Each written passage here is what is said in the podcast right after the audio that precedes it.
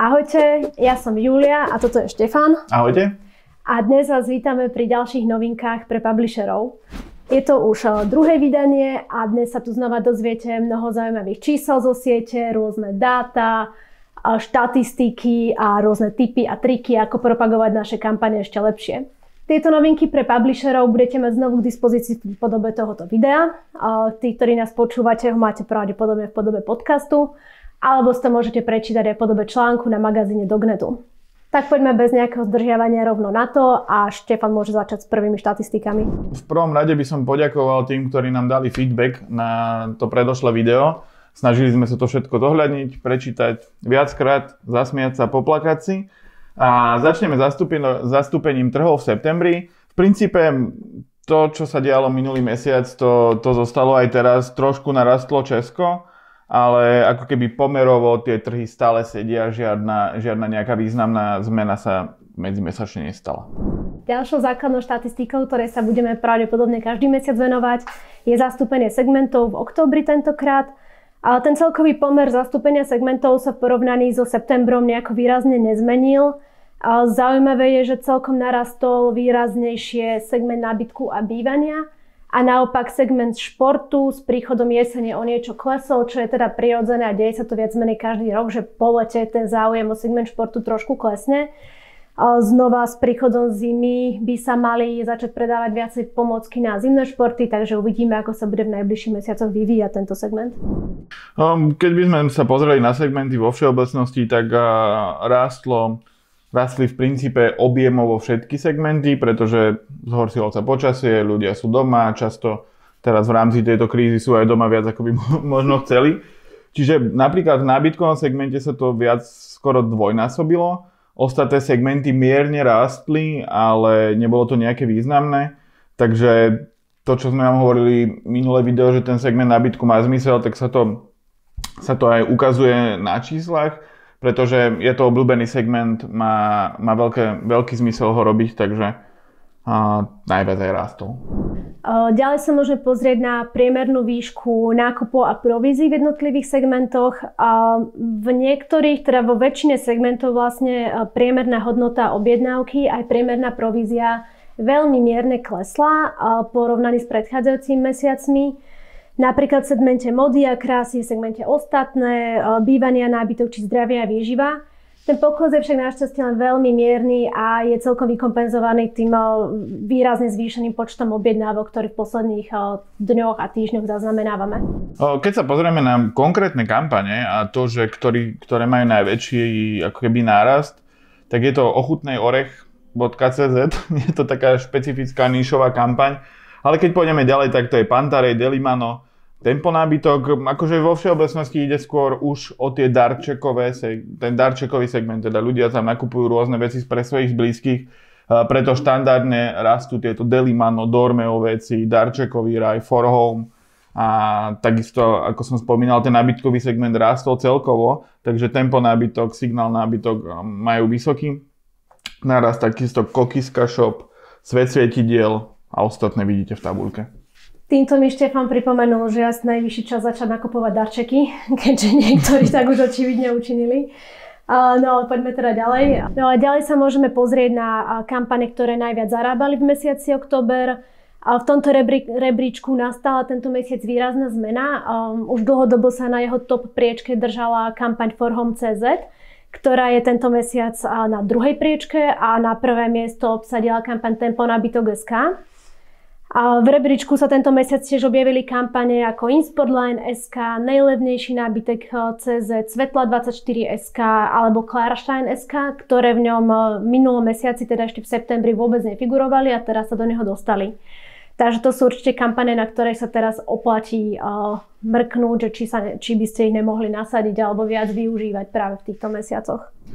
Keď sa pozrieme na najlepšie zárobky publisherov za október, uh, tých najlepších desať, Uh, tak vidíme, že prvý traja sú obsahoví publishery.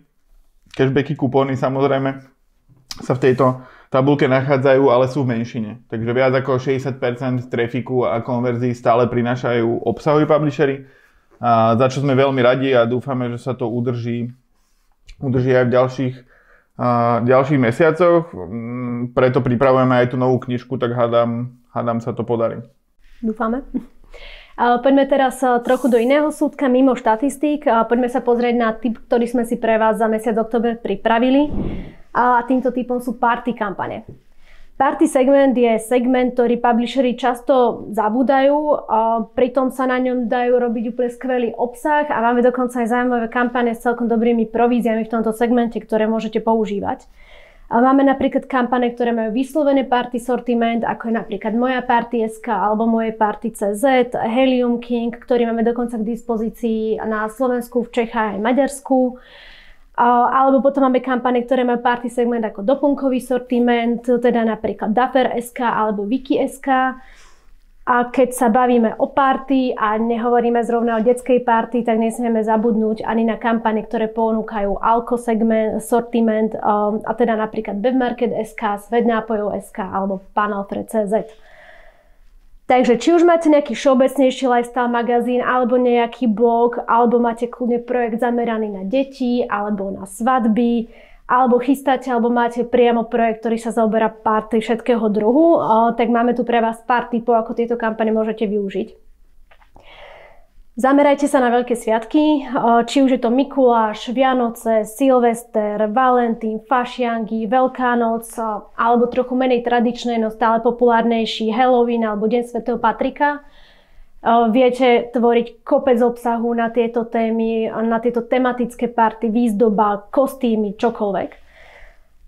Ďalej veľkou témou sú detské oslavy. Každé dieťa sa samozrejme teší na svoje narodeniny a každý rodič mu chce samozrejme pripraviť čo najlepšiu a nezabudnuteľnú party. Viete písať o rôznych tematických party, či to party pre superhrdinov, pre princezné, čokoľvek na tých party weboch, na tých party kampaniach, ktoré máme v Dognete, a viete nájsť kopec typov na to, aké všetky party existujú, a odporúčam vám trochu sa tam prehrábať na tých e-shopoch a nájdete kopec typov na zaujímavý obsah. A ďalej, co sú narodeninové party pre dospelých. Dospelí väčšinou už neslavia až tak hrozne každé jedny narodeniny, ako keď sme boli deti, ale životné jubileá, okrúhliny sú stále dôvodom na veľkú oslavu.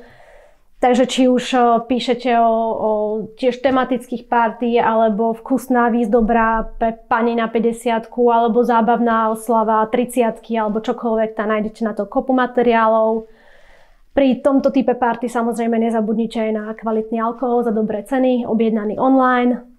A ďalej sú to rôzne baby shower, čo sú čím ďalej tým populárnejšie oslavy na Slovensku, teda oslava príchodu dieťaťa. A rozlúčky so slobodou. Jednoznačne jedna z najšialenejších party v živote. Tu jednoznačne nezabudnite na alko e-shopy, na alko kampane, a samozrejme výzdoba, predružičky a podobne.